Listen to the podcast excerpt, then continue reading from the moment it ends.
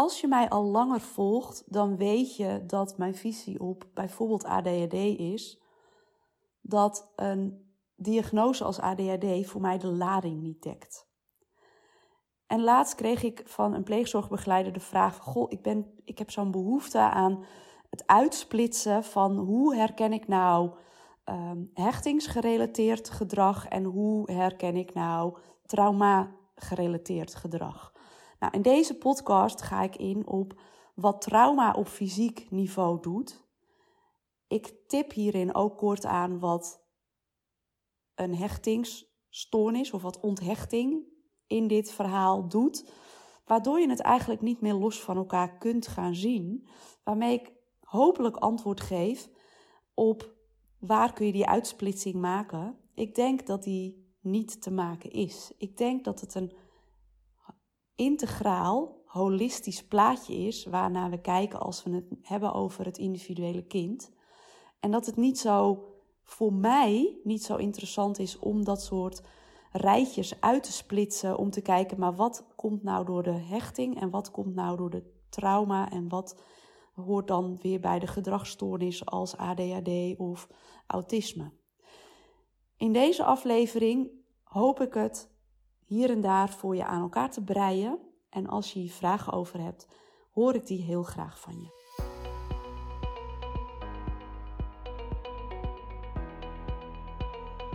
Voordat ik inga op de fysieke gevolgen op celniveau als gevolg van trauma, wil ik het eerst met je hebben over wat is trauma nou eigenlijk?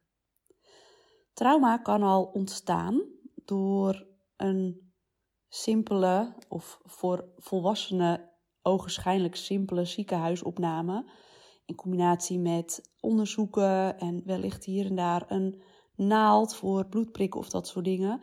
En die stressvolle ervaring in combinatie met pijn kan al zorgen voor een trauma. En natuurlijk hebben we het in jouw vakgebied als pleegzorgbegeleider vaak wel over grotere dingen dan een simpele ziekenhuisopname. Mijn visie op trauma, geïnspireerd door een van de docenten die ik tijdens mijn opleidingen tegenkwam, is dat uh, trauma is eigenlijk een event, een gebeurtenis, in combinatie met gedoe. En die zal ik uitleggen. Het event kan bijvoorbeeld zijn het ontpoten van een hooiwagen. Een hooiwagen is zo'n spinachtig uh, ding met zes van die hele lange poten. En wat kinderen doen is de wereld ontdekken. Dus dan gebeurt het regelmatig dat kinderen daar een poot uittrekken en kijken of de spin nog verder kan lopen. Ergens onbewust zal misschien meespelen dat wij dan bedenken: Goh, wij lopen op twee poten, waarom heeft hij er zes nodig? Maar het is in ieder geval een experiment en dat noemen we in dit geval het event. En met vijf poten loopt de hooiwagen door en je trekt er nog een poot uit en nog één. En die hooiwagen uh, wankelt inmiddels op drie poten. En je moeder komt aanlopen en die gaat daar een partijtje hysterisch staan doen over dat het eigenlijk toch niet kan. Of wellicht heeft er ook een spinnenangst uh, mee te maken met haar hysterische gedrag. En die combinatie maakt dat je iets kwijtraakt. Dat je een trauma oploopt. Waarbij ik het trauma dan omschrijf als je raakt iets kwijt. Iets in jezelf. Een gevoel wat je dus wel hebt ervaren. Anders weet je niet dat je het kwijt bent. Want wat je nooit had, dat kun je ook niet missen. Um, maar in dit geval zou dat bijvoorbeeld kunnen zijn uh, zelfvertrouwen of je onbevangenheid bijvoorbeeld. Dus je raakt iets kwijt. En wat er vaak gebeurt, is dat je onbewust datgene wat je in jezelf kwijt bent geraakt, gaat zoeken in de buitenwereld. Dus als we dan het zelfvertrouwen als voorbeeld nemen, dan kan het zo zijn dat je op zoek bent naar bevestiging, complimentjes. En heel vaak zul je die krijgen en dat geeft je dan een fijn gevoel. Maar dat is iets wat je keer op keer nodig hebt, omdat je het in jezelf even niet kunt vinden. En wat er ook vaak gebeurt, is dat je, dat is dan het principe ook van de verslavingen, dat je er ook steeds meer van nodig hebt om te compenseren wat je in jezelf bent kwijtgeraakt. Wat in de reguliere psychische gezondheidszorg vaak gebeurt, is dat er vooral ingezoomd wordt op het event, op de gebeurtenis, of op, in dit geval, de hysterische moeder, dus het gedoe eromheen. Waardoor het zomaar zou kunnen zijn dat uh, nou, een collega van me die vertelde, haar dochter had een postnatale depressie en aan de hand van psychologische gesprekken werd vooral ingezoomd op datgene wat haar ouders in haar jeugd ja, fout gedaan hebben. Of in ieder geval anders hadden moeten doen in de ogen van de, in dit geval de dochter en of de psycholoog. Waardoor er een gedoe, een splijting plaatsvond binnen de familie. Dus er werd ingezoomd op het gedoe en niet op, oké, maar wat heeft dit nou met jou gedaan? Nou, wat regulier ook heel vaak gebeurt, is dat er vooral gekeken wordt naar het gedrag wat vertoond wordt als gevolg van een trauma of hechting problematiek. Maar wordt er vooral gekeken naar het gedrag en wordt aan de hand van het gedrag een diagnose gesteld. En afhankelijk van de diagnose wordt een behandelprotocol gehanteerd. Dit is wat vaak gebeurt bij ADHD. Bij ADHD zien we bepaald gedrag en daarbij is het natuurlijk altijd de kanttekening waard om te zeggen dat blijft altijd perspectief. Dus het is vaak het perspectief van de behandelaar of de, degene die de diagnose stelt. En vaak de opvoeder die een bepaald beeld schetst over het gedrag van het kind. Um, en gedrag is ook altijd een momentopname. Dus voor degene die de diagnose stelt en het gedrag van het kind voor zich ziet, blijft het een momentopname en aan de hand daarvan wordt de diagnose gesteld en een behandelplan ingesteld. Dus er wordt niet gekeken naar, oké, maar wat is er aan vooraf gegaan en wat ben je kwijtgeraakt? Nou, dat is vooral op uh, emotioneel en gevoelsgebied. Maar waar ik het nu met je over wil hebben, is dat trauma ook daadwerkelijk fysiek gezien gevolgen heeft voor de processen in je lichaam. Trauma zorgt dat er meer glutamaat vrijgezet wordt in je lichaam. En wat glutamaat precies doet, dat ga ik je zo meteen vertellen, dus hou die even vast. Maar glutamaat zorgt ervoor dat het pijnspoor in stand gehouden wordt. Dus die zorgt voor het fysieke vastzetten van het trauma in je lichaam. Wat in de pleegzorg natuurlijk vaker voorkomt, maar ook daarbuiten, is dat ook de ouders of de voorouders getraumatiseerd zijn. En wat er dan gebeurt, is dat er tijdens de vorming van het embryo al een, lagere stressdrempel wordt uh, als norm wordt geïntegreerd in het lichaampje van het ongeboren kindje. Wat maakt dat er een hogere gevoelige hogere gevoeligheid is van de NMDA-receptoren. En het zorgt ervoor dat er alertere zintuigen en immuunsysteem is. Nou, en even terug op die zintuigen. Uh, ik gaf net eerder aan, trauma is eigenlijk een event plus gedoe. En gedoe zou ik eigenlijk nauwkeuriger kunnen omschrijven door zintuigelijke informatie die je opneemt. Dus door het event en combinatie met het zintuigelijke informatie raak je iets kwijt. En als er trauma is in de voorgeschiedenis van ouders en voorouders, heb je dus een lagere stressdrempel, waardoor de zintuigen alerter zijn, waardoor een gedoe van de hysterische moeder in het voorbeeld wat ik gaf, veel meer impact maakt op een kind dan een kind die een gemiddelde of een hogere stressdrempel heeft. Nou, en wat de glutamaat betreft, normaal gesproken zorgt GABA ervoor dat het glutamaat weer afgebroken wordt. En dat zorgt ervoor dat je een trauma kunt loslaten. En als je goed in je GABA zit, dan kan het wellicht zijn dat het de gedrag van de hysterische moeder helemaal niet zo'n impact maakt. Waardoor het kind helemaal niet iets kwijtraakt. Omdat het eigenlijk gewoon helemaal geen grip krijgt op het fysieke lichaam. Nou, dan even naar de glutamaat. Glutamaat is een stofje die vrijkomt als er sprake is van stress. En het zorgt ervoor dat je alert en actief kunt reageren. Dus stel een uh, gevaarlijke situatie voor. Bijvoorbeeld er staat een leeuw voor je. Of er is iets spannends wat er gaat gebeuren, zoals een examen of je eerste zwemles of de eerste schooldag of uh, nou ja, noem het op. Of er is uh, een oncomfortabel gevoel, zoals bijvoorbeeld honger, dan wordt er iets aangezet in je lichaam. En enerzijds is dat de uh, sympathicus, die ervoor zorgt dat er noradrenaline vrijkomt en dat het lichaam gaat reageren.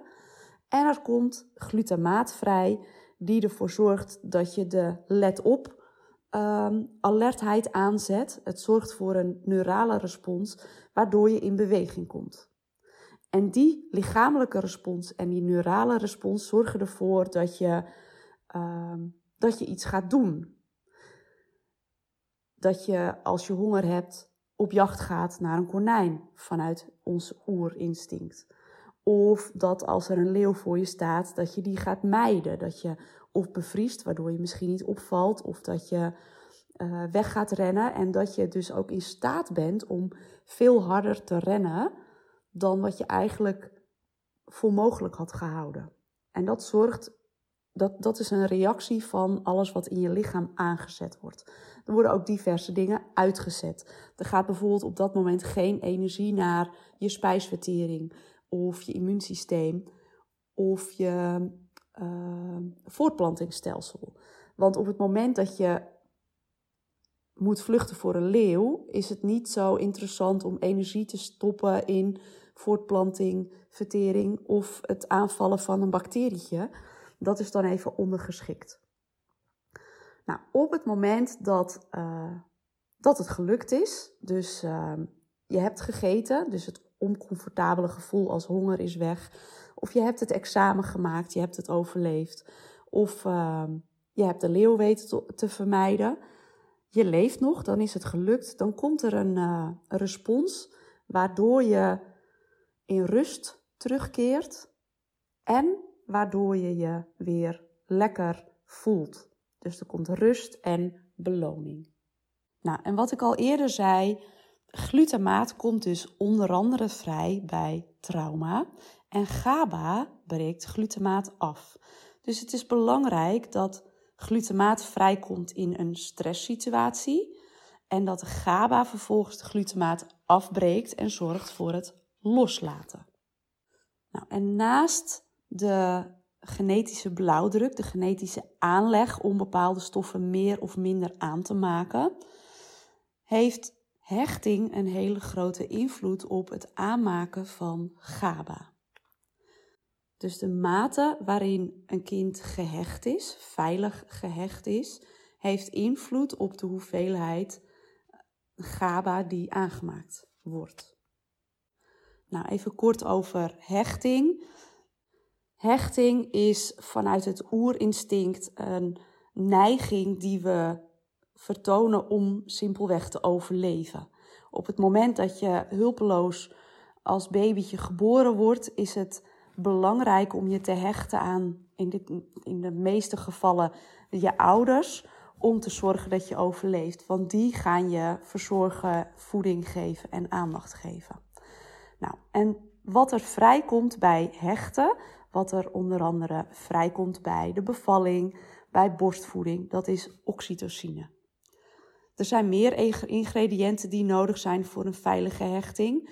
Denk daarbij aan huid-op-huid contact, verzorging, aanraking, uh, de omhulling, omhulling van kleding, omhulling van een draagdoek, omhulling van de lakentjes in je bedje en omhulling van de armen van je ouders. Dat zorgt ervoor dat je meer oxytocine vrijmaakt en dat zorgt ervoor dat je relaties kunt aangaan. Maar oxytocine zorgt er dus ook voor dat je meer GABA aanmaakt. Nou, en die glutamaat en die GABA houden elkaar dus in balans, maar zijn natuurlijk onderdeel van een veel groter netwerk met allerhande uh, neurotransmitters en hormonen die betrokken zijn bij een heleboel processen in ons lichaam. En hierbij kun je denken aan bijvoorbeeld de suikerstofwisseling, waarbij een tekort of een teveel ervoor kan zorgen dat er een insulineresistentie uh, plaatsvindt. En ik noem het nu even heel kort door de bocht, want ik ga niet heel diep in op welk stofje dan vervolgens waar invloed op heeft. Maar dan kun je dus uh, zelf al bedenken dat dat, dat kan leiden tot diabetes en, en dat soort ellende. Maar het heeft ook bijvoorbeeld gevolgen voor ons gedrag. Als we het hebben over hoog glutamaatgehalte, dan hebben we het over gedrag wat overeenkomt met ehm, ADHD-gedrag, ADD-gedrag en autisme-gedrag. Want waar glutamaat ervoor zorgt dat je kunt overleven, dus dat je stress ervaart op het moment dat er gevaar is, dat er iets spannends is als een examen, of dat er onbehagen is omdat je bijvoorbeeld honger voelt of dorst voelt, dan zet dat iets aan in je lichaam waardoor je in beweging komt. Het is niet handig dat je dan uh, heel veel GABA in je lijf hebt, waardoor je lekker tot rust komt en op de bank blijft liggen terwijl je eigenlijk voedsel nodig hebt of terwijl je eigenlijk moet vluchten voor een leeuw. Maar een chronisch glutamaat te veel als gevolg van onder andere trauma, maar een glutamaateveel kan ook komen door verkeerde voeding en andere factoren. Maar laten we het even houden op het onderwerp in deze podcast over trauma. Een te hoog glutamaat in het lichaam zorgt voor een hoge stressgevoeligheid, wat op, in acute stresssituaties heel belangrijk is, maar op chronische stresssituaties natuurlijk wel heel vervelende gevolgen kan hebben. Het zorgt ervoor dat je moeite krijgt met het verwerken van prikkels. Lees, er is weinig GABA, dus je kunt moeilijk dingen loslaten. Je krijgt een kort lontje, je bent snel geïrriteerd. Er is veel onrust in je lichaam, malende gedachten, piekeren, een hoofd dat niet stilstaat, geagiteerd gevoel, een negatief gevoel, moeite met het verwerken van negatieve gevoelens en het loslaten daarvan waardoor je ook wat rancuneus kunt worden, je moeilijker in staat bent om te vergeven. Je blijft hangen in de pijn. Dat is dus echt het fysiek maken van die pijn die glutamaat doet bij trauma. Hè? Dus je blijft er ook in hangen. Je kunt het moeilijk loslaten. Je hebt wat gemoedswisselingen. Je hebt moeite met knuffelen. Of je wil juist extreem knuffelen. Of het is heel wisselend, dus onvoorspelbaarder een lagere zelfbeheersing en tics of denk aan uh, restless legs bijvoorbeeld. En dit is natuurlijk ook wat we zien bij een kind met, het kan ook een volwassene zijn overigens, met ADHD-gedragingen. En daar waar in diverse onderzoeken gesproken wordt of aangetoond wordt dat ADHD erfelijk is bepaald, onderzoeken die overigens ook weer uh, diverse keren onderuit gehaald zijn. Is het daadwerkelijk zo dat er een genetische aanleg kan zijn voor bepaalde ziektebeelden, waar we het in dit geval dan over hebben? Maar niet alles wat in aanleg aanwezig is in je genenpakketje komt tot uiting. Er zijn vaak omstandigheden nodig die maken dat het tot uiting komt. En in het geval van uh, pleegkinderen is dat dus heel vaak die onthechting, de niet veilige hechting, die zorgt voor een laag GABA, dus een moeilijker afbreken van glutamaat in het lichaam, in combinatie met trauma's die een kind oploopt, die zorgen voor een hoog glutamaat. En dat in combinatie met het lage GABA zorgt dat er vaak uh, een, een glutamaatdominantie optreedt met als gevolg ADHD-gedrag. Nou, en om deze podcast niet te lang te maken, Ehm, is het belangrijk om je te beseffen dat op het moment dat de energievoorraad in een lichaam op is, waardoor je de bewegelijkheid, dus het hypergedrag vanuit het ADHD-aspect, niet meer kunt vertonen, simpelweg omdat systemen uitgeput raken, dan kom je eigenlijk terecht in het ADD-verhaal. Dus dan ben je eigenlijk nog verder van huis. En hier in dit plaatje kun je ook het autisme-spectrum plaatsen. Waarin je vanuit dat energieverhaal, dus als je al zo lang in een hoge stressparaatheid staat,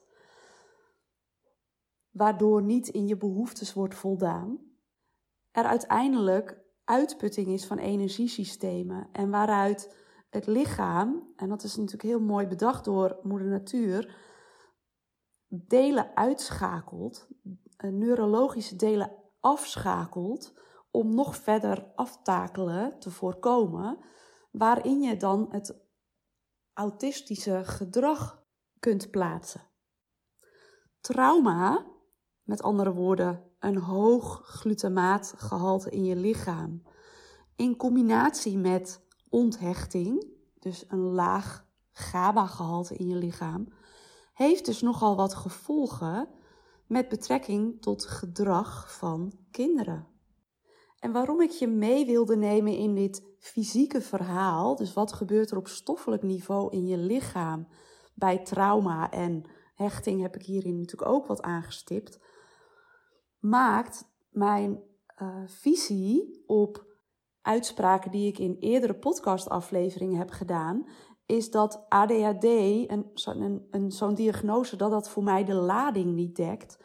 Het is zoveel complexer en er gaat zoveel aan vooraf, ook op fysiek stoffelijk niveau, dat een ADHD-diagnose niets zegt over het ontstaan van het gedrag, niet ingaat op wat gebeurt er op stoffelijk niveau en wat heeft een kind nodig om op stoffelijk niveau dingen los te kunnen gaan laten, om andere gedragingen te gaan vertonen, om te zorgen dat glutamaat wel afgebroken wordt.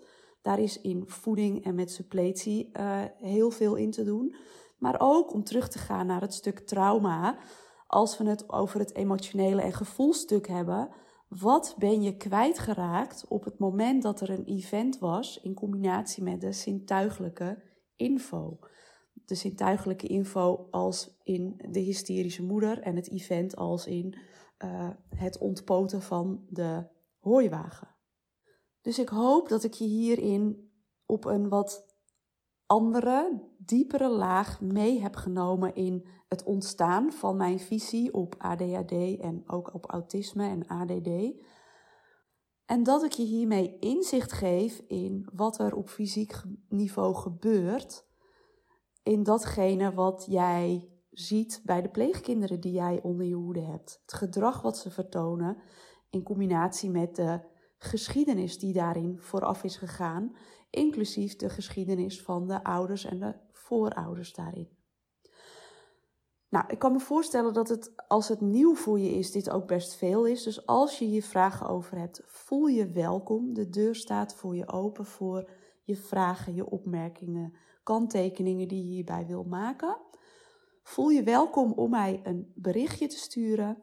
Hieronder in de show notes vind je de link naar mijn e-mail en voel je ook welkom om via mijn LinkedIn-pagina een berichtje naar mij te sturen.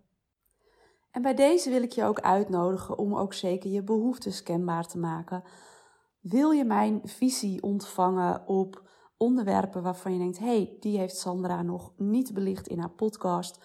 Voel je welkom om je vraag en je behoefte aan te geven. Ook dit kan via de e-mail of een berichtje op LinkedIn.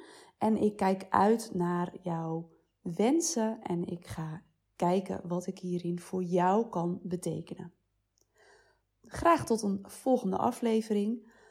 Als je deze podcast waardevol vindt, wil ik je vragen om mij een 5 sterren ranking te geven, zodat ook andere luisteraars deze opnames makkelijker kunnen vinden. En wil ik je ook vragen om deze aflevering te delen met je collega's, zodat ook zij uit deze podcast-serie hun waardevolle inzichten en informatie kunnen halen. Dank je wel alvast en tot een volgende aflevering.